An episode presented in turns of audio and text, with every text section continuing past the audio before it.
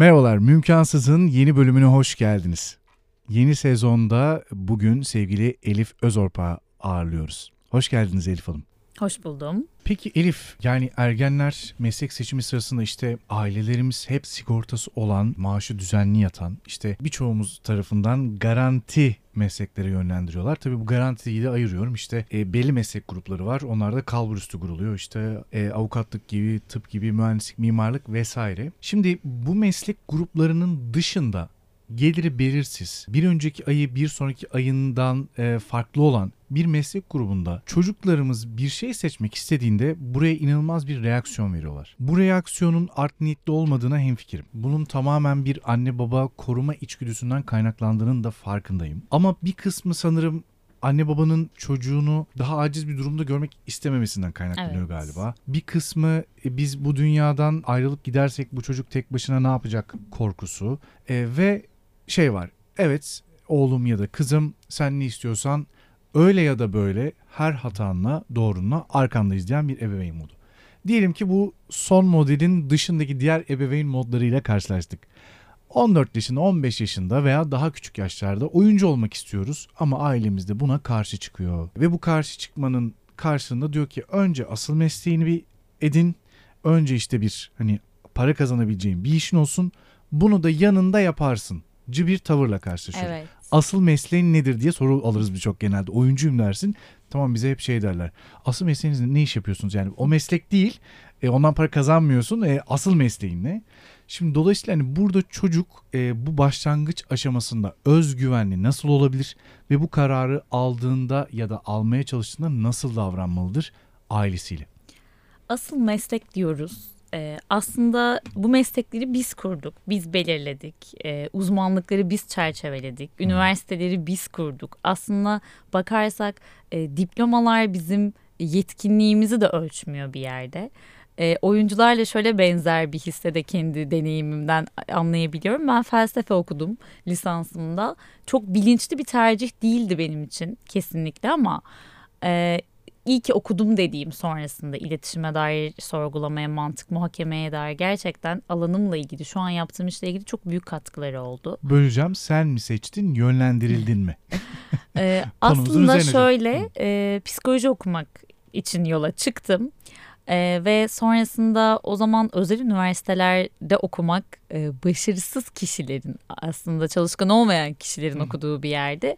Ben de bu sebeple özelde okumak istemediğim ve İstanbul'da da kalmak istediğim için e, tercih olarak İstanbul Üniversitesi'ni seçtim ve olan bölüm de orasıydı. Yani tercihler, kararlar sana mı aitti? Evet bana aitti. Tamam. Ee, o anlamda evet bana ait diyebilirim ama aslında yine ailelerimiz tercihi bize bıraksa da toplumsal olarak da bir seçim kısmı var. O yüzden aslında bunu söylemek istedim. Yani e, yatkınlıklarımıza, yetkinliklerimize, e, kendi ilgi alanlarımıza dair ala- bölümlerde maalesef okumamız da bazen engelleniyor. Ailelerin dışında da bununla karşılaşıyoruz ve ya da işte oyunculuk e, yapıyoruz ve bir eğer bu noktada sanatla ilgili bir bölüm okumadıysak bizi hemen e, oyuncuların psikolojisi açısından da bakarsam orada da bir yargı söz konusu. Aslında e, ilk başta şu önemli. Gerçekten yatkın mıyız biz bu işlere? E, yetkin miyiz? E, Kendimizde bunu keşfetmek çok değerli kısımlardan bir tanesi. E, çünkü evet aç mı kalacaksınız e, kısmına ben de farklı bir e, alanda okumama rağmen aslında maruz kalmış biriyim. Ancak yolculuk dediğimiz gibi o yolu bir bırakırsak e, kendi yatkınlığımıza, kendi sürecimize doğru bir yere evrilecek zaten. Bunu e, aslında kaçınılmaz bir yer. Biraz buraya güvenmek gerekiyor. E, ama tabii ki başlangıcı daha sağlam yapabilmek için. Çünkü ne oluyor bu sefer bir açıklamalar yapma gereği hissetmeye başlıyoruz alanda da. Ya da e, ailelere de şunu söylemek istiyorum aslında. Oyunculuk gibi bir alan ya da sanatın herhangi bir alanı içinde. E, bir seçim yaparken biz o çocuğu orada baltaladığımızda eğer gerçekten o yolda yürümek istiyorsa onu çok geç bırakıyoruz. E, alacağı eğitimler varsa, tanışacağı insanlar varsa aslında sürecini baltalıyoruz. E, bir şekilde hani o, alandan uzaklaştırmak isterken. Evet insan beyni belirsizliğe karşı toleransı düşük bir beyin. Ee, ve bu yüzden biz belirsizliği sevmiyoruz. Net bir şey olsun. Mesleğin net. e, işte maaşın net bunları bilmek e, en azından tamam sakinliyor zihin tamam her şey güvende. E, ancak böyle bir hayat da biraz ölü bir hayat gibi bir yerde yaşamıyor. Belirsizlikler, gelen sürprizler, bazen iş çıkışlar tabii ki sorumsuzca bir seçimden söz etmiyorum. E, burada oyunculuk gibi bir mesleği seçerken sadece aslında ailelerin de payı olmuyor dediğimiz gibi bir özentiyle de başlayabiliyor süreç. Çünkü arkasında çok ciddi bir disiplin gerektiren bir işten söz ediyoruz aslında. E, maddi olarak her zaman dediğin gibi kazancın olmama durumunun yüksek olduğu evet. bir süreçten bahsediyoruz.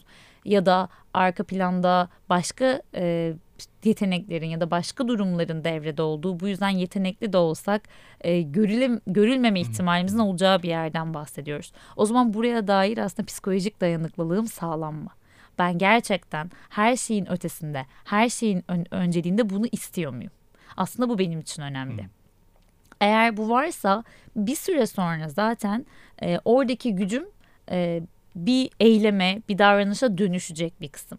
E, kendi örneğimde gördüğümde aslında ben e, ilk okul çalışmasına başladığımda e, felsefe grubu öğretmeni olarak alınıp psikoloji derslerine giren bir e, öğretmendim. Ve benim için çok şaşırtıcı olan aslında istediğime belki biraz e, ters bir e, yerden giderek aynı aslında gitmek istediğim yola e, kurduğum iletişimle çocuklarla vesaire gibi durumlarla bana birkaç e, şubesinden okulun e, rehber öğretmeni olmayla ilgili bir teklif geldi ve ben birden psikoloji üzerine yüksek lisans yaparken buldum kendimi. Aslında zaten yapmak istediğim, yürümek istediğim bir yolda e, yollar bir şekilde bizi oraya evriltiyor ya da yan bir şeyine, yakın bir şeyine de götürebiliyor. E, o yüzden aslında ailelerin burada endişe etmekten ziyade arka planda neden istediğini çözümlemesi gerekiyor. Evet gerçekten bir noktada bir de değerler devreye girmeye başlıyor. İşte kızımız herkesin ortasında e, hmm. şunu mu yapacak, oğlumuz bunu mu yapacak, hmm. işte ya da saygınlığımız mı zedelenecek. Aslında sadece maddi e, belirsizlikler yok. Evet tabular söz konusu dediğin gibi. E, bunlara dair e, efsaneler hani şehir efsaneleri mi bunlar e, gerçekliğine çünkü dışarıdan duyulan şeyle içerideki kısım e, hep başka oluyor yönetilmiş algıların yansımaları desek doğru Çok ifade güzel. etmiş olur muyuz? Çok güzel bir ifade aslında. İşte oradaki algım ki her alanda bir şekilde hmm. yönetiliyor ee, ve çok değerli bir varlığım var ve hayatıyla ilgili bu varlığım bir karar vermek istiyor. Ee, burada o kararın gerçekten sağlam olup olmadığını gözlemlemek gerekiyor. Bunu e, öğrencilerle yaptığım görüşmelerde konuştuğumda vazgeçen de oluyor ben bunu yapamam diyor mesela. Hı hı. Ya da psikoloji okumak isteyen öğrencimle konuştuğumda aldığım eğitimleri hayatın hayatımın nasıl geçtiğini anlattığımda hep bir eğitim almak zorundasın. İşte bu konuda kendini sürekli çek etmen gereken bir yerdesin. Diyor ben hani dışarıdan çok tatlı çok hoş odanız var konuşuyorsunuz tatlı tatlı e, gibi görüyor. Evet. Ama arka plandaki aslında da vermemiz gereken emek ve donanımı evet. gözden kaçırabiliyoruz. Eminim birkaç oyuncuyla konuştursak Hı. çocukları zaten e, oradaki geçerler. Evet niye, gerçek niyet ortaya çıkar yani. Çünkü zorluklara katlanma e, becerimiz demeyeyim de zorluklara katlanmaya gönüllü değilmişiz gibi geliyor. Zorluklara katlanmadan bir şeyleri elde etme beklentimiz olduğundan ve dışarıdan çok evet güzel, çok şaşalı, evet başarılı bildiğinde hakikaten de güzel. Yani e, cefasını çekmeye gönüllüysen sefasını çok güzel sürebileceğin bir iş oyunculuk ama e, kimse cefaya gönüllü değil bir burada bir sıkıntı başlıyor. Ama zaten o cefa süreçleri de psikolojik olarak e, bir oyuncu en çok zorlayan süreç. Yani işe konsantre olmak istiyorsun. E, hatta şöyle söyleyebilirim. Belki oyunculuk süreci psikolojik süreçle uğraşmaktan daha kolay. Yani Doğru. bir salsalar e, buraya o kadar odaklı ve e, rahat bir beyinle yöneleceksin ki belki de performansın işte 3 kat 5 kat daha fazla artacak ama o psikolojik baskılar, o sözler, cümleler, bir şeyler belli bir süre sonra insanı orayı da idare edeyim, burayı da toparlayayım, şurayla da çözeyim derken insan inanılmaz yoruluyor. Zaten bu süreçleri de yönetebiliyorsan çok başarılısındır bence diye düşünüyorum oyuncu arkadaşlar adına. Burada aileleri aslında doğru yapmadıklarını, manevi anlamda des- destek oluyormuş gibi gözüküp aslında tam tersine köstek olduklarını, bunu da çok e, naif bir yerden nasıl anlatabilir bu e, yolun başındaki bu yola karar vermiş arkadaşlar. Çünkü hakikaten ailelerin bu anlamda çok ciddi reaksiyonu var. Hangi oyuncuyla karşılaşsanız bugün işte oyuncu olmak istiyordum babam izin vermedi. Oyuncu olmak istiyordum bilmem ne yapmadı. Çünkü hep işin ucunda para var. Evet. Para yaşamın gerekliliği için en temel ihtiyaçlarından biri. Ama işte temel ihtiyaçlarımız barınma, yemek, sağlık gibi işte e, konuştuğumuz temel ihtiyaçların üstüne koyduklarımız artık o bizim yaşam standartımız oluyor. Şimdi bir çocuk bunlarla mutluysa, yaptığı işten de mutluysa evet okey hayatına böyle devam edebiliyor. Evet. Ama değilse bundan aile de mutsuz oluyor.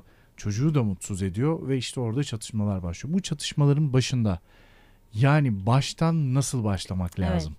İkna e, belki biraz da karşı tarafı aslında bir taraf da kılan bir şey. Belki iknadan da ziyade kendi inancımızı anlatmak, karşı tarafı ikna edeceğim diye çaba sarf etmek yerine Hı hı. ben e, bu yolculukta e, şu zorlukları göze alıyorum. Neler olduğunu biliyorum. E, biraz da aile de aslında ne kadar e, sert bir duruş gösterse de gözlüyor. İşte şuna ilgileniyor, bunu yapıyor. Aa, hakikaten bunda da başarılı, şunu da yapıyor aslında. Diyen bir yerden de görmeye başlıyor. Ne kadar karşı hani ben eğer e, evet dersem bu o yoldan Hmm. yürüyecek demeyeyim ben. Aslında orada biraz sınırlarımı zorluyor. Belki bu deneyimi e, biraz çözüm odaklı açısından bakarsak ben şu anda bir hedefe yürüyorum bir genç olarak. E, engeller var. Engelleri nasıl aşacağım? Hı hı. Biraz e, level'ları görerek gitmeye çalışırsa. E, çünkü hayatın içinde de bu engellerle karşılaşacak ve ilk kısımda aile tepkisi geliyor. Burada ne oluyor? İşte belirsizlik, maddi nedenler evet ama değerler dediğimiz gibi devreye giriyor. Çünkü herkesin gördüğü, yap, hani hiçbir meslek grubu yok ki yaptığı şey bu kadar görülür. E, Evet. Çok fazla her şeyin sonucunu e, bir şekilde gö- aileler görüyor. Sonucuna katlanıyor. Yaşananların sonucuna katlanıyor. Doğal olarak da bu zor da bir şey. Kolay bir şey de değil aslında. E, ailelerin açısından da anlaşılabilir bir noktası var. E, ve aslında yavaş yavaş da kırılmaya da başlıyor.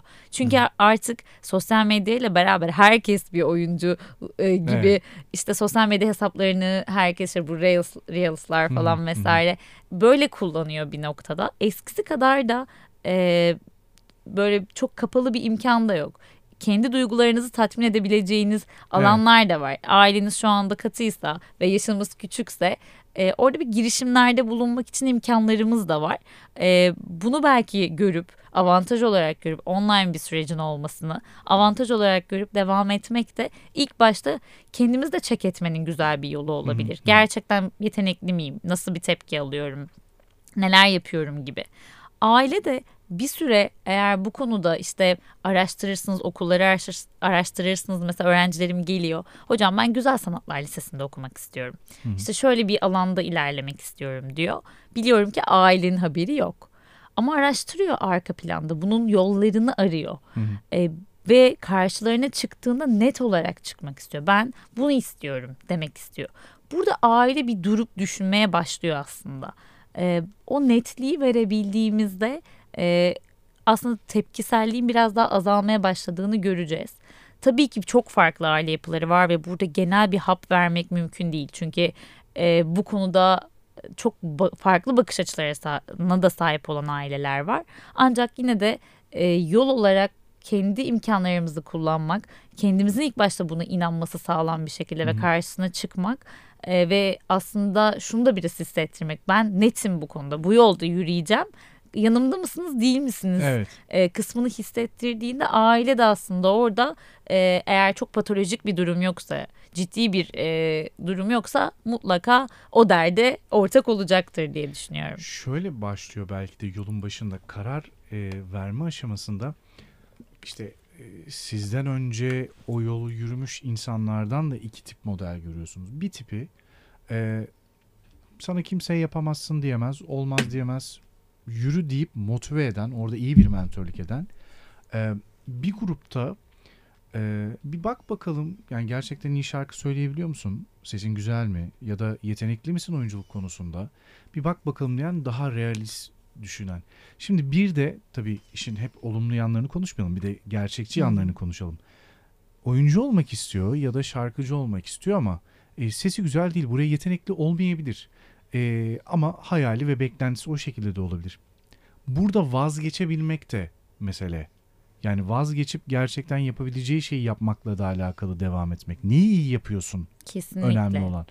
O neyi iyi yapıyorsun yani e, yapamadığını fark nasıl etmeli ve bundan vazgeçerken nasıl vazgeçmeli? Aslında bu tüm meslek seçimlerinde çok önemli kısımlardan bir Hı hı. tanesi. Yetkinliğim ne durumda? Ben hazır mıyım? Yetenekli miyim? Ee, bu yeteneğime bir bakmam gerekiyor. İnsanları dinlemeyi sevmiyorsam e, psikolojik danışman olmamın bir anlamı yok. Evet. Ya da e, oyunculuğun farklı yetenekleri ve alanları var. E, insanları gözlemlemeyi sevmiyorsam, o mimikleri okumayı sevmiyorsam aslında ruhu, empati yeteneğim de yoksa oyuncu olmam çok mümkün değil. O yüzden e, orada ilk başta seviyor muyum? Evet, şu an bu arada e, ilgi duyuyorumdur ben bir şeye ama yeteneğim yoktur ve geliştirmeye kafayı takabilirim. Burada e, bir sıkıntı yok. Geliştirmek için biri 3 denemede geliştirir, biri 30 denemede ama bu yola baş koyduysam bütün denemelere katılmaya çalışırım. Ama ben şunu diyorsam ki e, ben bunları yapmak istemiyorum. O zaman evet rotayı değiştirmem gerekiyor. Hmm. Kendimin e, nelere ilgisi duyduğuyla beraber nelere yetenekli olduğumu fark edip o alanda bir meslek seçmem de mantıklı. E, burada az önce bahsettiğimiz gibi emek vermeye gönüllü mü kişi? Hı hı. E, çünkü emek vermeye gönüllü olmayan çok da bir meslek yok. Yani sadece böyle dediğimiz gibi memur saatler belli, şu işi yap ver.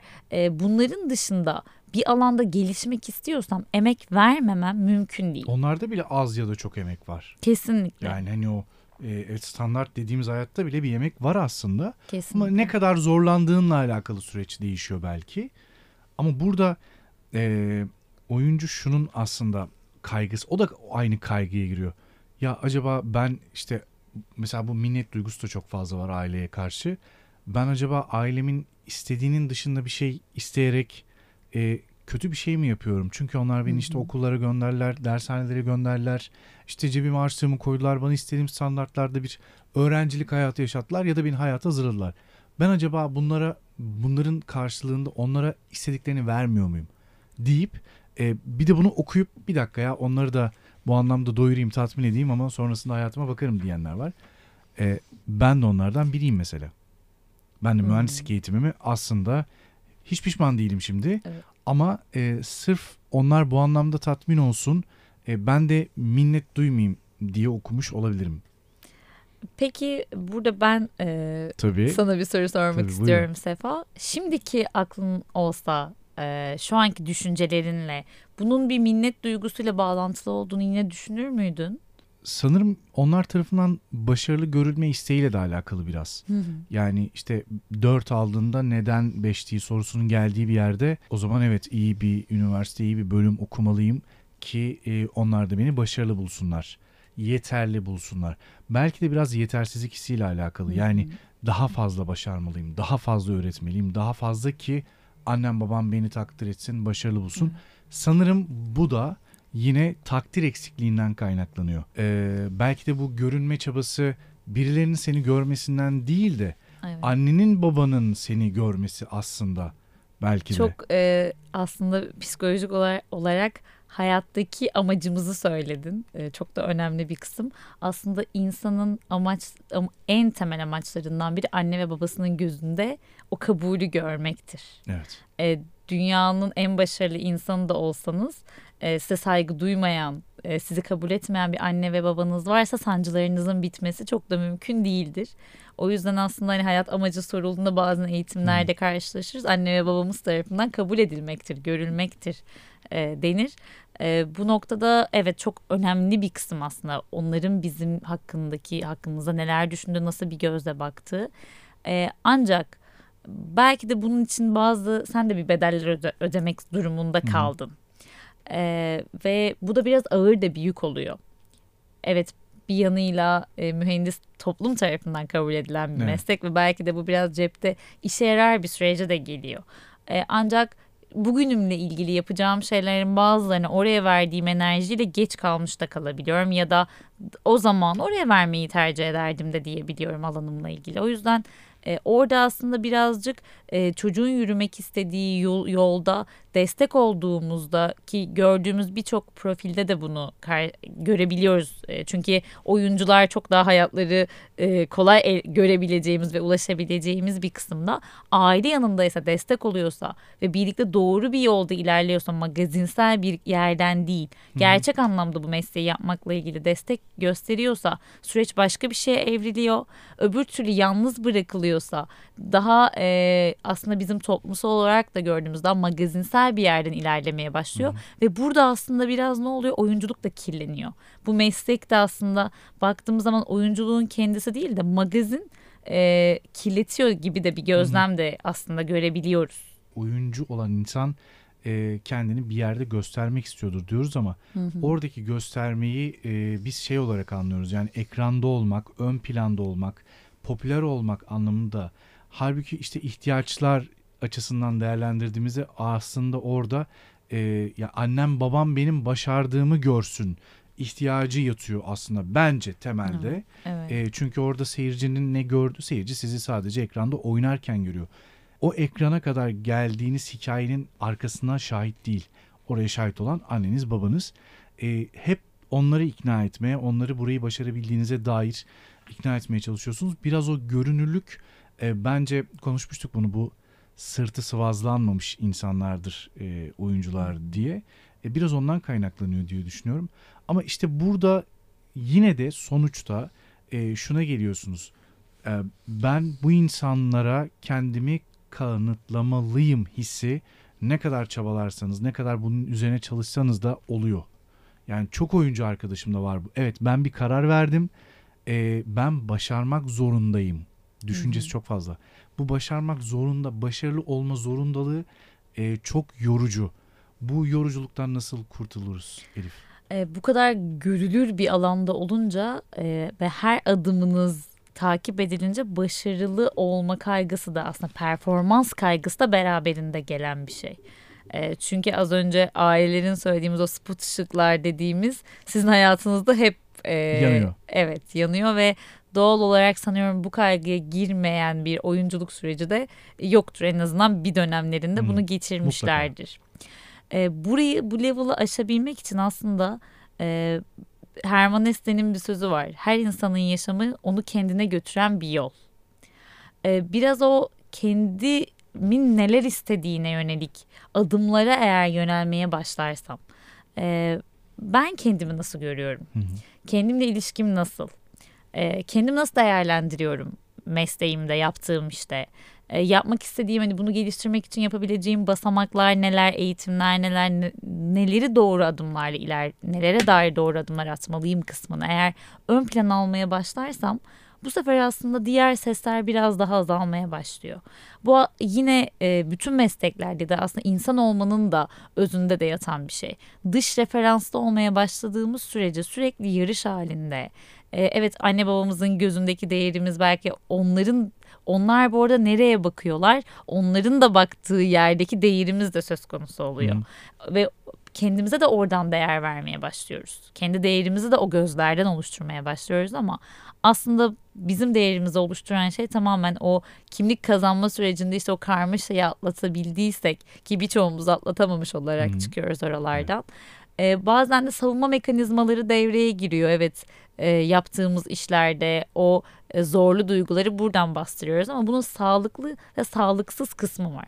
Eğer ben gerçekten her şeyi görünür olmak için yapmaya başlıyorsam ya da sürekli insanların ne dediği, nasıl göründüğüm önemli olmaya başlıyorsa e, zaten bunun içinde çok büyük bir e, kaygı bozukluğuna gitmem kaçınılmaz bir son Evet. diyebilirim.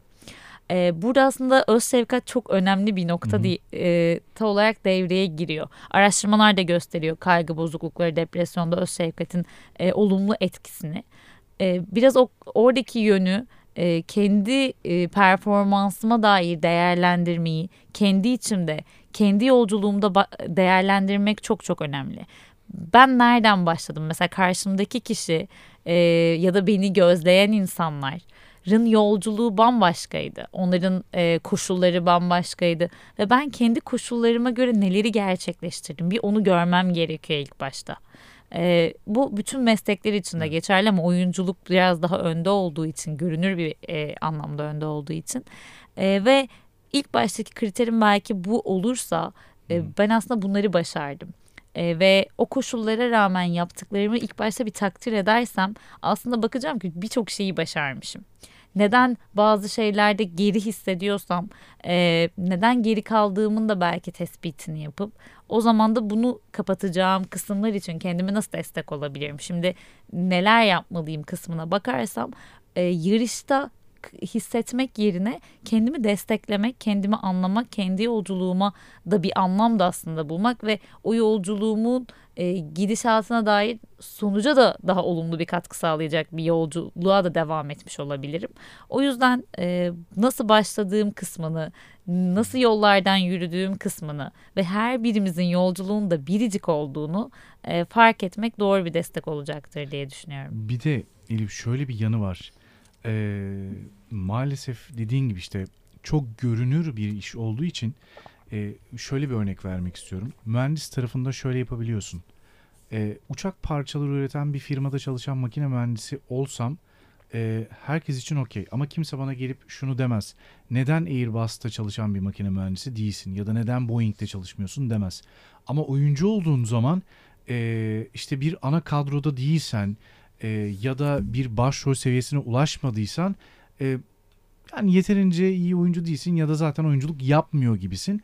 E, bu evet hani oyuncu açısından karşı tarafın ne düşündüğü önemli olmasa da görünürlük açısından e, belli bir süre sonra insanın canını sıkabilen bir pozisyon. Çünkü sonuçta siz işi yapıyorsunuz. İşinizin e, niteliğini belirleyen kısa ya da uzun olması değil. İşi yapıyorsunuz ve profesyonel anlamda para kazanıyorsunuz. Burayı nasıl tamir edebiliriz? E, aklıma şunu getirdi e, bu kısım. E, bizim e, toplumda çok sorulan bir soru vardır ya nerelisin?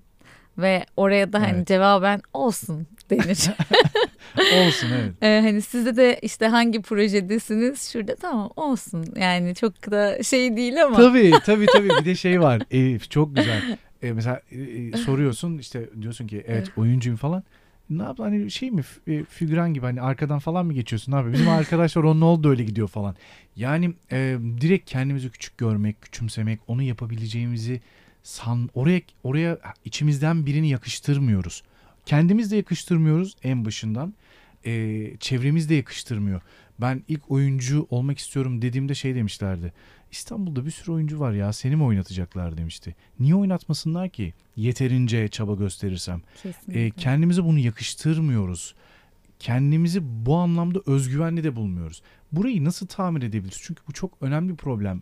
Çok görünüyor olması orayla alakalı sürekli var mı yeni proje? Yeni bir görüşmeniz var mı? İşte bu sefer e, tüm sezon mu oynayacaksın? Şimdi ana kadroda mısın? Falan gibi sürekli işin detayıyla alakalı atıyorum. Benim kardeşim de makine mühendisi mesela. İşte 5 yıldır aynı pozisyondasın hiç değişmedi diye bir soru sormuyorum ona. İşte yakınlarda uzmanlık var mı ya da genel müdür olacak mısın diye bir soru kimse sormuyor. Çünkü görünür bir iş değil. Evet. Ama bizim işimiz maalesef böyle. Buna eyvallah demişiz zaten ama e, burayı oyuncu tarafında burayı nasıl tamir edebiliriz?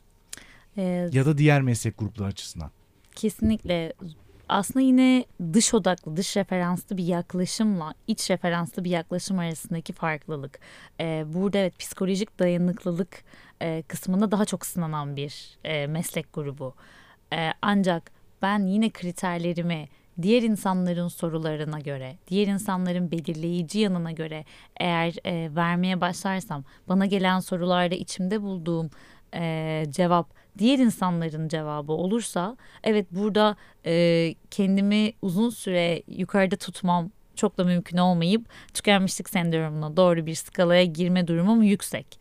Ancak ben eğer yürüdüğüm yoldaki ne yaptığımı biliyorsam e, ve gene iç referanslı bir yerden sorularıma cevap buluyorsam, nerede olduğumu biliyorsam E, o zaman aslında süreci değerlendirmem daha başka olmaya başlayacak.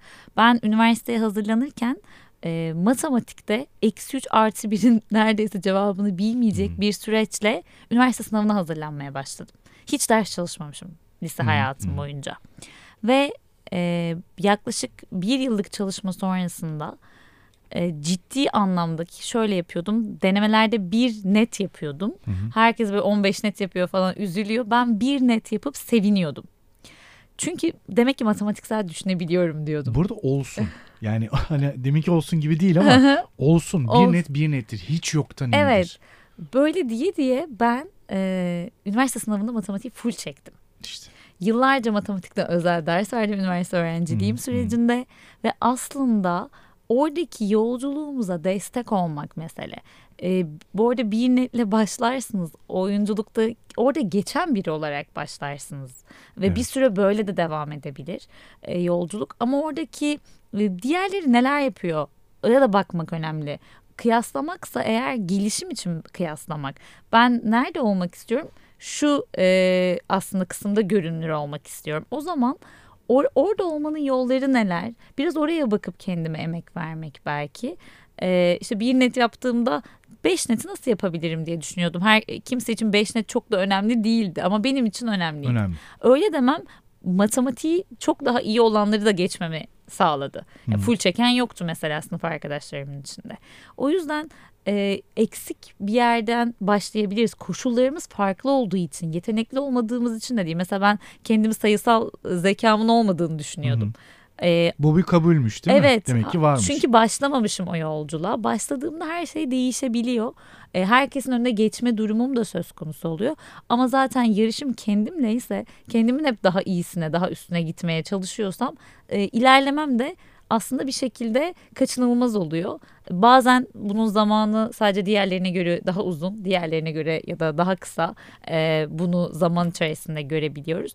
E, sanıyorum bu en e, basit e, formuyla e, kendimizi referans alarak aşabileceğimiz bir nokta. Diğer türlü çünkü çok fazla maruz kalacağız ve eğer Evet. bu yolculuğa giriyorsak e, birazcık o dış referansı bırakıp e, bu e, bu benim yolculuğum ve kendi yaptığım kısımlarda neler yapıyorum'a bakarak yürüyeceğim diyebilmek daha sağlıklı bir yerden bakmamızı sağlayacak. Evet, çünkü öbür türlü e, işinizi yapmaya odaklanamıyorsunuz. Yani ben de bu anlamda işte o kısa kısa gittiğim zamanlarda e, ya da işte figür, ben de figüran başladım mesela. E, ve işte abi yine mi e, işte kısa bu sefer görünüyor musun? İşte şimdi bir bölüm mü falan. Bunları mesela takarsa bir oyuncu belli bir süre sonra bu e, handikaplı bir yerden olumsuz bir şeye dönüşüyor. Ama şunu biliyordum o süreçte bu kısalar bir gün yarın uzuna dönüşecek. Yani böyle böyle işte emek emek. Bakış açımızla evet, ilgili. evet. E, Aybüke ile bir program Evet. yapmıştım E, ve dinlediğimde e, çok hoşuma giden bir e, sözü vardı. Çok fazla audition'a girmenizle ilgili. Evet. E, demiştik ki hani orada ben orayı da oyunculuk yapıyorum. Orada da oyunculuk yapıyorum. Evet. Öyle görüyorum. Bakış açıma öyle baktığım zaman of yine mi audition dediğim bir yerden bakmamaya başlıyorum aslında. E, ya da işte figüranlık yaptım setteyim şu an bir pratik yapıyorum. E, kendimi geliştirecek. Yani şu an aslında o ambiyansın içindeyim Nerede E, olduğu önemli değil. Yine evet, sevdiğim işi Evet, yapıyorum. Yine evet. sevdiğim işi yapıyorum ve şu an e, benim oraya bakışım o zaten gözümdeki ışık, hevesim bir şekilde diğer kapıları da getirecektir. E, ama üf ya ben figüranlık mı yapacağım hep böyle mi de, dediğim bir yerden baktığım sürece de e, gelişim kısmında beklediklerimi görmem de bazen çünkü kendi enerjimi de bir şekilde kapatıyorum Hı ve e, burada bilişsel tabii ki e, toplumun e, getirdiği kısımlarda benim zihnimdeki bizim e, şema terapinin aslında yaklaşımında e, çarpık düşüncelerimizi e, belki orada işte figüranlığa dair ya da mesleğimizin başındaki o kısım işte stajyerliğe dair olumsuz düşüncelerimiz çarpık yanlarımız da meslek seçimimizi etkiliyor. Bazen bu kısmı işte komplekslerimiz de devreye girebiliyor. E, onunla karşılayabiliyoruz ego durumlarımızı bir şekilde kontrol etmek gerekiyor burada. Ee, bu tabii ki psikolojik kısmı ama daha pratiksel alanda baktığımız zaman da e, kendimizin bu da buna dair fark ettiği o çarpık düşünceleri, olumsuz yanları, kabulleri, genellemeleri bir kenara bırakarak çünkü genelleme bana e, Kıvanç Tatlıtuğ olmamı söylüyor ama Evet. e, işin özünde ben e, Elif'im. e, ben Sefa'yım ve bu yolda yürüyorum. Doğal olarak da o genellemeleri bir kenara bırakıp kendi oyunculuk deneyimime odaklanmam süreci geliştirecektir. Sadece geliştirmiş bu konuda belki idol kişileri örnek alarak e, ilerlemem destek olacak kısım aslında. Tabii. Ama ben bu e, deneyimi kendim yaşıyorum. İşte şimdi hem e, toplumun e, istemsizce yaptığı ve karşı tarafa oturttuğu kaygılar var. Aileden gelen kaygılar var ve işte atıyorum bugün ben oyuncuyum dediğinde işte diyor ki tiyatroda mı oynuyorsun yoksa hani dizi sinema falan mı? Tiyatroda oynuyorsan yani hani yani oyuncu ama işte evet. kendi kendine gidip geliyor bir yerlere falan. Evet. Birinin zaten ne dediğini önemsemeye başladığınızda o işle alakalı ilerlememeye başlıyorsunuz bence. Kesinlikle. Asla önemsememek lazım. Ama o sesleri de duymamak için ya da istemsizce e, buralarda tınlamaması için yeni başlayan oyuncu arkadaşlar nasıl davranmalı? Bu insanlara karşı da kendi işlerinde de. Burada kendi tepkimizin farkına varmak çok iyi bir referans noktası olabilir. Mesela böyle bir şeyle karşılaştığımda nasıl bir ses duyuyorum içimde? Ee, mesela öfkeli bir yanım devreye giriyor olabilir. Ee, aslında şöyle diyebiliriz yani insan bastırdığı duygunun esiri oluyor. Evet. Ee, o duygumu bir fark etmem lazım. Ee, bir anda savunmacı bir moda mı geçiyorum yoksa bu insanların düşüncesi ve benim e, düşüncem bu yönde değil mi diyorum. Verdiğim tepkileri e, fark etmem kendimi tanımamda iyi bir referans noktası olacağım. Mesela ben bunları takılıyorum. Bunları çok önemsiyorum. O zaman o önemsediğim yanıma bakabilir miyim? Çünkü e, genelde birçok mesele de dışarıdan gel, gelmesiyle ilgili değil. Kendimin ona dair algısıyla da ilgili oluyor. Birileri bana bir şeyler söyleyebilir de ben bunları hep takacak mıyım kafama? E, buna göre mi hayat yolculuğumu belirleyeceğim? Dediğim bir soruyu sormak evet ben şöyle bir tepki veriyorum. Mesela çocuk modum devreye giriyor olabilir. Bir ebeveynimin, annemin, babamın e, yaklaşımıyla karşı karşıya gibi olabilirim. Çocuk e, modunda ne yaparım? Küserim, ağlarım ya da işte savunmacı bir yaklaşıma girerim. Ya da birden eli belinde ebeveyn moduna geçip ne diyorsun sen diyen bir yerden girebilirim. Evet. Bizim amacımız biraz yetişkin moduna geçmek. Yani bu senin düşüncen. Ee, anlıyorum. Ben böyle bakmıyorum meselelere. Belki bir gün baktığımızda konuşuruz. Ee, yani seni o kadar da gündemime alan bir yerden e, değerlendirmem de kendimin engeli. Karşı tarafın değil. Evet. Oraya karşı aslında e, bir set çekmek lazım değil mi? Çünkü öbür türlü o sesi duymaya başladıkça, duymaya başladıkça eğer e, kendi kararlarını alabilen bir birey değilseniz e, başka meslek gruplarına kaymaya ve o mesleği bırakmaya Kesinlikle. başlıyorsunuz. Kesinlikle. Bu Pe- her alanda bu arada geçerli. Kendi tepkilerimin farkına varmak e, kimi kim olarak görüyorum karşımdaki kişiyi. İşte muhtemelen o bir yerde bizi tetikleyen şeyler anne baba modelimiz işte akrabalardan gelen de bir kısım. Evet, evet. E, o yüzden onu fark etmem değiştirmem için bir adım olacak. Yani şunun e, farkında olması lazım değil mi oyuncu? Ben bu meslekle alakalı çok netim ve e, bu anlamda da herkesin bir fikri olabilir. Evet bir merakı korkusu da olabilir. Ama buralayı, buralarla alakalı bir e, doğru örmek mi denir ya da sınır çizmek mi denir? Sınır çizmek diyebiliriz aslında sağlıklı kısım. Ee, öz şefkatte azılı şefkat diye bir kavram vardır. Nasıl? Azılı. Azılı şefkat. şefkat. Nedir? Ee, hayır diyebilmek. Bu benim için uygun değil diyebilmek. Ee, bazen hayır demek de aslında şefkattir. Bu da kendime da, dair aslında kısımda. E, bu benim için uygun değil. Bu arada şu da yok. E, hiçbirimiz yüzde yüz net olamıyoruz hiçbir konuda. Evet. Bir oyunculuğu seçerken benim içimde kaygılarımın olması çok doğal. Bu Hı. doğallığı da karşılamam. Evet işte sürekli değişen e, bir iş durumum söz konusu ve e, bu belirsizliğin yorucu kısmından da bakabilirim. Hı. İşte e, Aybüke'nin o programda dediği e, geliştirici kısmından, deneyim kısmından da bakabilirim. E, nereden baktığıma göre de değişecek bu kısım. O yüzden kendimin bakış açısını, e, otomatik buradaki o düşüncelerini, olumsuz düşüncelerini fark edip biraz da e, bunlar beni yoruyor dediğim yere de aslında bir azılı şefkatle sınır çizmek. Hayır demek ki ben e, grup çalışmaları öz şefkatle farkındalıkla ilgili verdiğim eğitimlerde hayır dedirtiyorum. Mesela en çok e, insanların zorlandığı şey evet derken değil de hayır derken Hayır olduğunu derken. söylüyorlar ve bir yerde bir yürekte bir e, kaygı oluşmaya Aha. başlayabiliyor. O yüzden e, aslında bunun pratiğini de yapabiliriz. Mesela e, sana hayır demek istiyorum aynanın karşısına geçip diyemiyorsam sana diyormuşum gibi e, kendimi savunup duygularımı ifade edebilirim. E, bunun biraz daha aslında en rahat versiyonu çok doğal hayır demekte geçiyor. E, eğer biz böyle çok kasarak hayır diyorsak hala aslında tam anlamıyla hayır diyemiyoruzdur. E, teşekkür ederim hayır bu senin görüşün demek aslında biraz oranın e, daha gerçekten hayırı kabullenmiş olduğumuzun da bir göstergesi. Göstergesi. Ama tabii ki ilk başta bu evreye gelemeyebiliriz.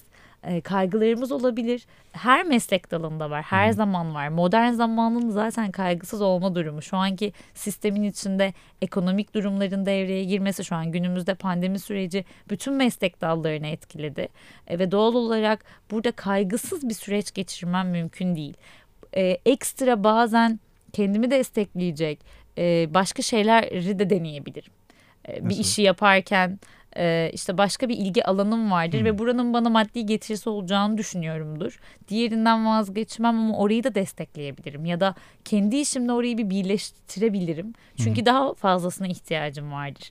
E, ve aslında disiplinler arası ilerleyerek farklı yönlere de girip yine kendi alanımdaki tatminimi yine yaşayabilirim mesleki olarak. E, burada o yüzden sorunun içinde boğulmaktan ya da yok saymaktan ziyade Hı. ben ne hissediyorum, bende ne tetikleniyor fark edip çözüm yolları içinde e, bazen duygusal, bazen somut, eylemsel çözümlerle birlikte ilerlemek katkı sağlayacaktır. Peki bu kaygıların yanında aile biliyorsun duygusal manipülasyon da yapıyor. Evet. İşte sizin anne ihtiyacınız yok zaten. Hayatta bir daha anne babanız olmayacak. Bizi üzmeyin, bizi kırmayın. Ee, çok da vicdani bir yerden etkileyerek söylüyorlar ki kararınız değişsin diye. Ee, bu merhametli duruşa yani e, ergen burada şunu nasıl fark edecek? Ben anneme babama yanlış yapmıyorum. Benim bir kararım var. Ee, üzücü de bir şey yapmıyorum. Ee, buna nasıl e, bunu nasıl çözecek? Az önce söylediğim o modlar anne babamın içinde de var. Çocuk Hı. mod, ebeveyn mod ve yetişkin mod. Transaksiyonel analiz hı. e, kısmıyla aslında bakarsak. Transaksiyonel analiz ego durumlarından bahseder bize. E, hepimizin içinde çocuk mod, ebeveyn modu ve Hı. yetişkin mod vardır ve verdiğimiz tepkiler birden oraya gider. Mesela siz beni önemsemeyin kısmı aslında biraz çocuk mod kısmını da devreye Hmm. sokuyor. Beni aslında çocuk e, yanım yani sevilmek istiyor, değer görmek istiyor diyor. Şimdi bunu kişiselleştirirsek eğer e, bana yönelik değil aslında onun bir ihtiyacı var. E, bunu görmek belki bana yönelik yapılmıyor. İlişkilerde bunu yapıyoruz hepimiz. E, da, karşımızdakinin davranışını bana yönelik yapılmış gibi algılayabiliyoruz. Bireyselleştiriyoruz. Evet halbuki onun bir ihtiyacı var. Demek ki oralarda sevilmek, sözlerinin dinlenmesini istiyor, e, ilgi görmek istiyor. Çünkü onun da içinde aynısı var. Ebeveyn olmak burayı bitirmiyor. Evet. Evet bizim e, hayalimizdeki ebeveyne bakarsak aslında ebeveyn çocuğun duygularını görmeli en çok. E, çünkü çocuğun aslında anne ve babasının sorunlarını anlamak gibi bir sorumluluğu bir yerde yok. Ama büyüdükçe görüyoruz ki onların da bu durumları var. Erken yaşta bu manipülasyona tabii ki maruz kalmış çocuklarla çok ciddi e, problemlerle karşılaşıyoruz ve bir çocuğun görevi kesinlikle anne ve babasının sorunlarının çözüm noktasında ya da e, o karmaşanın içinde var olması değil. Ancak tabii ki büyüdüğümüzde biz de yetişkin olduğumuzda bunlarla e, iç içe oluyoruz. Burada kişiselleştirmemek ve karşı tarafı annemizi, babamızın duygularını biraz daha anlamaya çalışmak, nelerin tetiklendiğini fark etmek. Orada yine kendi içimizde öfke çıkabilir. Hani bir ergen olarak düşündüğümüzde de e, ergenlerle konuştuğumda şunu dediğimde az önce söylediğim evet onlar sizin için her şeyin herkesten daha iyisini istiyor. Sadece yöntemleri yanlış. Çocukların kafasında bir e, rahatlama görüyorum mesela yüzlerindeki ifadede. Evet yani aslında e, doğru. Sadece yöntemde bir sıkıntı var. O zaman orayı kişiselleştirmeden e, anlamaya çalışmak, değer verdiğinde bazen bizden duymaya da ihtiyaçları var değerli olduklarını. İyi bir anne babalar mı ya dair kaygıları var. İyi bir anne babasın evet. E, tabii ki hepimizin hataları var. Senin bu yanlarını seviyorum gibi. Onlara geri bildirim yapmak çünkü anne ve babalıklarına dair bir eleştiri aldıklarında da ciddi modları düşüyor. Çünkü çok emek verdikleri bir alan. İş gibi düşünelim oyunculuğumuza dair işte ya da benim e, psikolojik danışmanlığıma dair olumsuz Hı-hı. bir geri bildirim geldiğinde yetersizlik duygusu devreye giriyor bir yanda. Onların da anne ve babalıklarına dair aslında içsel olarak bir yetersizlik duyguları söz konusu. Biraz bu açıdan bakarsak en azından çünkü biz olayları kişiselleştirdiğimiz için saldırı hattına geçmeye başlıyoruz. E, bana bunu söylüyor işte sen ne demek istiyorsun vesaire çatışma sürecine giriyoruz. Evet. Halbuki orada anlaşılmak isteyen bir çocuk var içinde. E, orayı karşılamak belki o manipülasyon kısmında e, aslında daha güzel bir manipülasyon olabilir. Peki yani burada ebeveynler e, çocuğu anlamayı nasıl başarmalı? Bizim biz bu çocuğu nasıl dinlemeliyiz? Nasıl doğru dinleriz? Bizi nasıl başarmalı? Evet, o ergen tarafını konuştuk ama evet. e, anne baba tarafını konuşmadık. E, ergenlerin kendi, şey, anne babaların kendi çocuk içlerindeki evet, yani, çocuğu anlaması Evet o duygusal manipülasyonu yapmamayı başarıp evet. bu çocuğun gerçekten bir problemi var ve bize net bir şekilde ifade ediyor. Bir saniye onu bir anlamaya çalışalım mı? Anne baba nasıl başarmalı ergene karşı? Bu benim duygum mu? Ee, yoksa aslında karşı tarafa ait mi? Bu soruyu sormak, duygu benim benden kaynaklı bir şey mi? Gerçekten çocuğumun bana yaptığı böyle bir kısım var mı? Yoksa e, e, çocuğum beni beğenmiyor mu, eleştiriyor mu, yetersiz mi görüyor? Ki e, aslında orada da yine bir engel devreye giriyor bir parçayı beğenmemesi ve bir çocuğun anne ve babasıyla ilgili bir konuyu eleştirmesi demek bütün anne ve babalığını eleştirmesi demek değil. Bu parçam beni zorluyor demek. Ee, ki ergenler dinlenmeyi çok sever. En e, çok hoşlarına giden şey aslında karşılarında birinin onlara bir birey gibi görüp dinlemesi ve yanında olması. Ee, orada bu ihtiyaçlarını görmek, iletişimlerini güçlendirdikçe aslında kendilerine dair yetersizlikleri de azalmaya başlayacak. Ee, biraz zorlu bir şey ergenlerin o heyecanı demek çünkü e, yetişkinlerin çoktan atlattığı, e, şu an o, bu konu üzerine de düşünülüyor mu ya, konuşuluyor mu dedikleri konular onlar hayatta deneyimsiz oldukları için o kadar büyük bir heyecan konusu ki. Şu an bazı öğrencilerim üniversitede ve diyorlar ki hocam size şöyle bir konu anlatmıştık ve bizi o kadar e, içtenlikle dinlemiştiniz ki şu an utanıyorum falan. Böyle bir konuyu için size geldiğime diye. E, çünkü ergenin gerçekten dinlenmeye ihtiyacı var. Ben şey diyorum ben bir ergen severim. Biraz hayvan sever gibi oluyor ama e, gerçekten dinlediklerinde aslında o anne babalıklarına dair yetersizlik hislerinin azaldığını görecekler. Önemseniyorlar çünkü. Evet. Biri tarafından önemseniyorlar evet. evet. E, dinlemedeki yapıları şu olursa şimdi e, hemen tabii orada anne baba modumuz da devreye giriyor. Çocuk hata yapmasına böyle bir konuya giriyor. Hemen orada kuralları sunmaya başlıyoruz. Ama bak şu hatalıdır, bu böyledir. Bunun yerine e, sence nasıl olmalı? Mesela arkadaşlık ilişkisinde yaşadığı bir sorun, beğenmediği bir şey olabilir. Sence nasıl olmalı? E, sen arkadaşlığı böyle görüyor musun? Bak hani arkadaşın mesela diğer arkadaşınla gitmiş e, ve seni davet etmemiş ya da seni görmemiş orada. Senin için arkadaşlık böyle bir şey mi? De, diye sorular sormak daha sağlıklı olan. Hemen aa bak gördün mü işte seni iki dakikada işte diğerine tercih etmiş. Hmm. Gerçek arkadaşlığı görüyor musun? Annen var.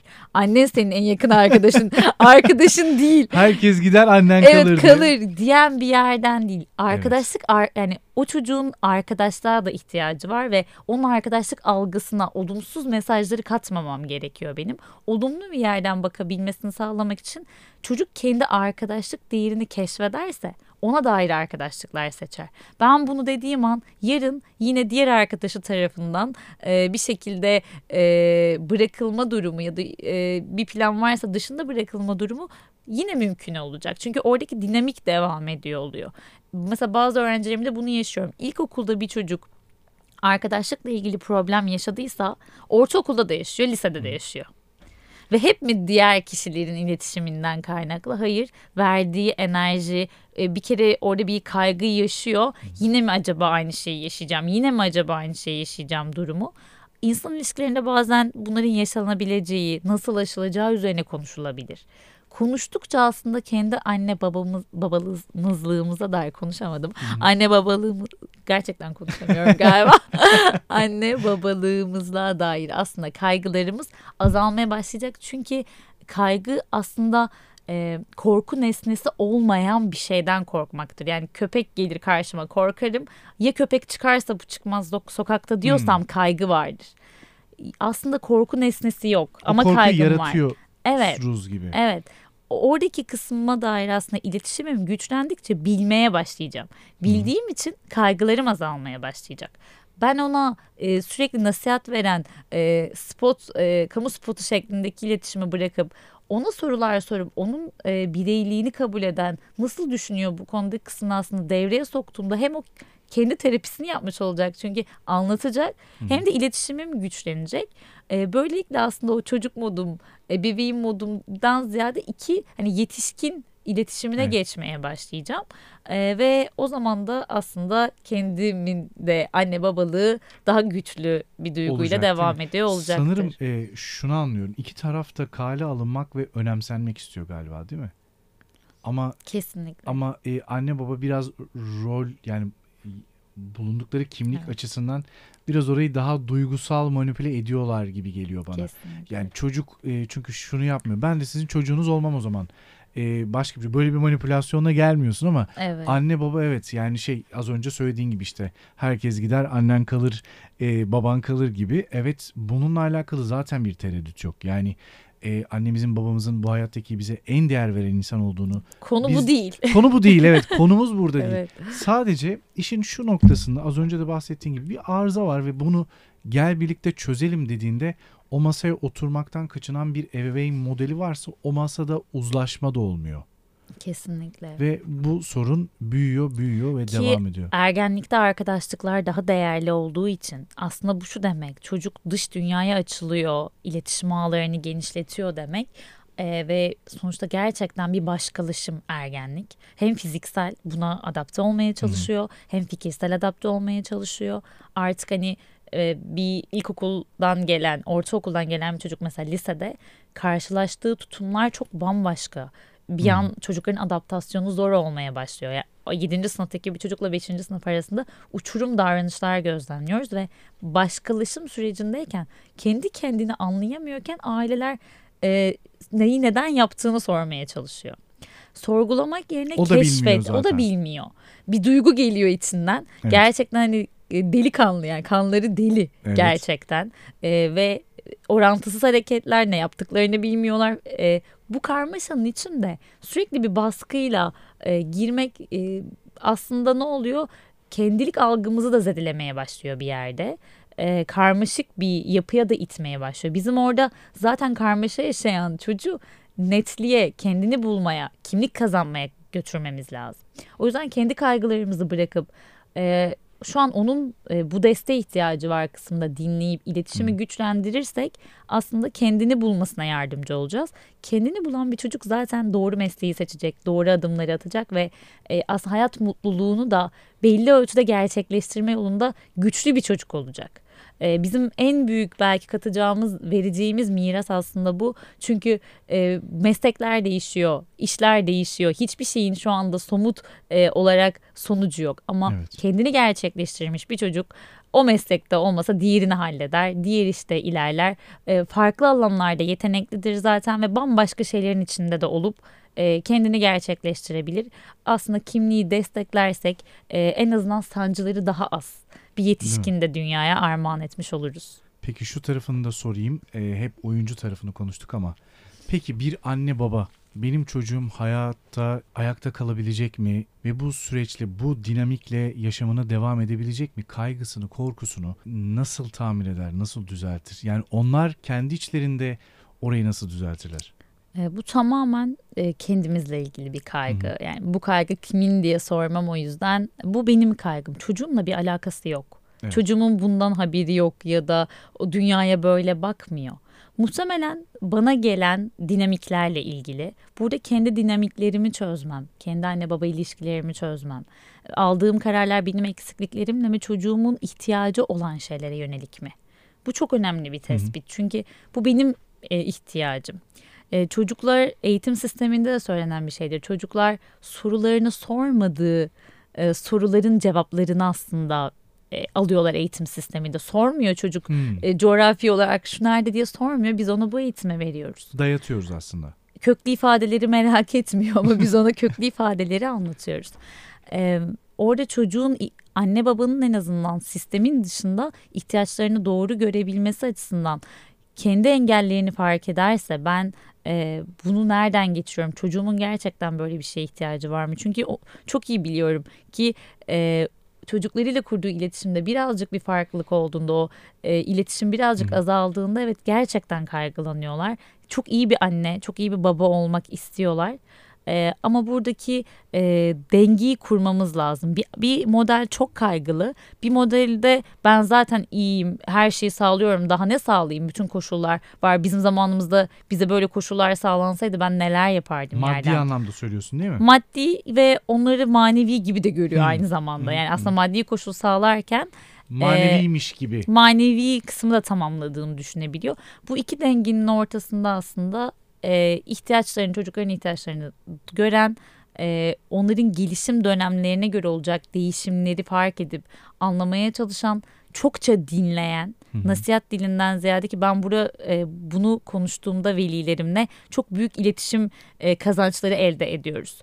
E, lütfen o bir şey anlattığında şu şöyle doğrudur, böyledir, doğrudur demeyin. Tamamen onun duygularına yönelin. Sen ne düşünüyorsun? Hı. Bu konuda senin fikrin ne? Peki böyle olsaydı ne olurdu gibi onu konuşturacak bir yerden ilerleyin. Aslında bizim yaptığımız bu. Hı. O zaman birden ilişki yapılanmaya da başlıyor. E, İletişim güçlenince kaygılarımız da güçleniyor.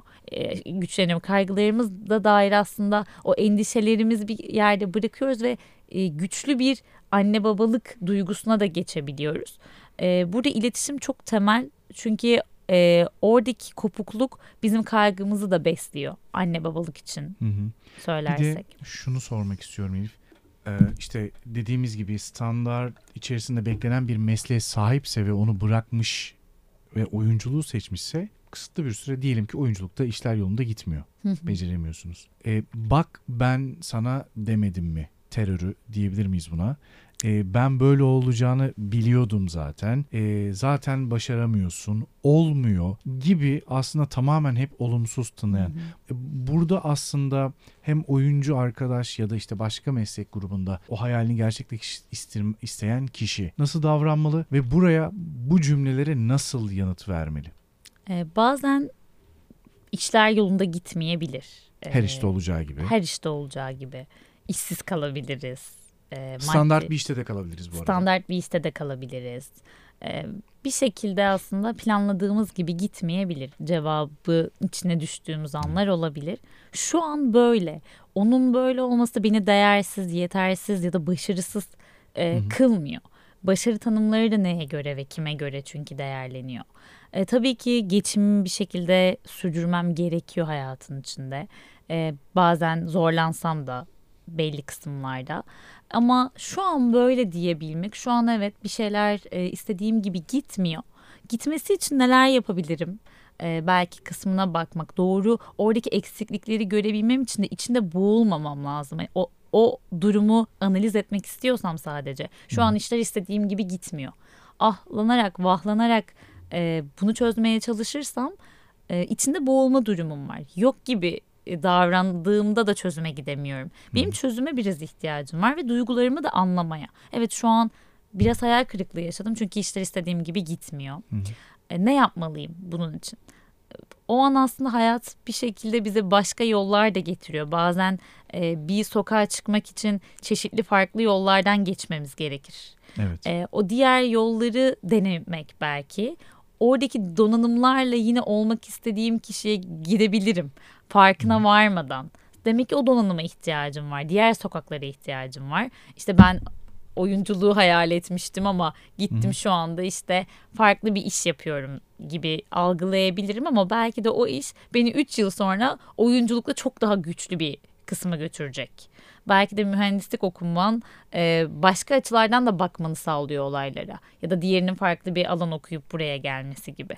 O yüzden o biricik yolculuğumuz dedik e, o sokakları deneyimlemek kendimizin girip çıkması belki e, kriz anında en azından e, hayata dair de hayatla flörtleşmeyi, hayatı yaşamayı da bir yerde bıraktırmayacak bize. Çünkü en çok hani depresyona giydiğimiz zamanlar o bıraktığımız zamanlar oluyor. Ya da sorun yok gibi olduğumuzda biraz narsistçe böyle e, bir yerden yaklaşmaya çalışıyoruz. E, bazen gerçekten işler yolunda gitmez ve e, hayallerimizle şu an olan şeyler farklı olabilir ama bu hiç olmayacağı anlamına da gelmiyor.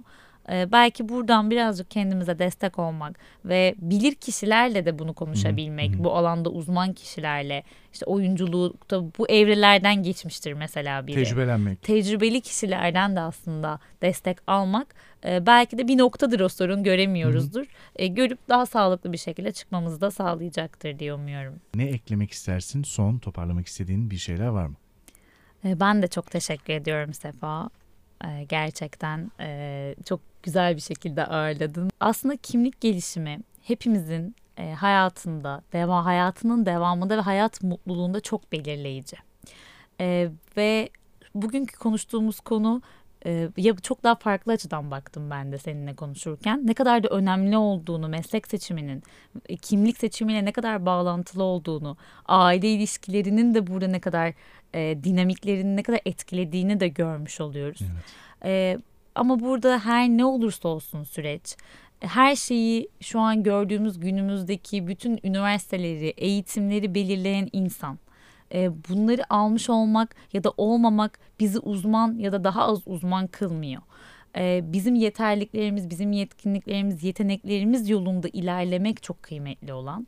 E, kendimizi keşfetmek bambaşka meslek alanlarını getirecek. Ba- o işteki hiç yapılmayan kısımları aslında beraberinde getirecek. E, radyoculuğa başlarken bir podcast e, serisi olacağını yıllar önce kimse düşünmezdi. Evet. Bugün biri çıkardı bunu ve devam ettirdi. Ve bunu yapan kişi belki de e, araştırmadım ama radyocu değil. Ee, belki de evet. Değil. O yüzden e, farklı alanlarda da yürümek yine kendi yolculuğumuza da destek verebilir. E, burada en önemli kısım kendimiz aslında iyi bir arkadaş olmak, kendi ihtiyaçlarımızı görmek, e, bazen zorluklara, o iradeye, sabıra, e, emeğe aslında hizmet edecek adımları doğru atmak e, sanıyorum ki iyi bir meslek için, iyi bir kimlik için, hayatın devamı için e, bize destek olacaktır. Elif'ciğim çok çok teşekkür ederim. Geldin. Bizi kırmadın. Çok da güzel bir sohbet oldu. Bugün Kansız'ın yeni bölümünde sevgili Elif Özarpak'la meslekte ebeveyn etkisini konuştuk. Bir sonraki bölümde görüşmek üzere.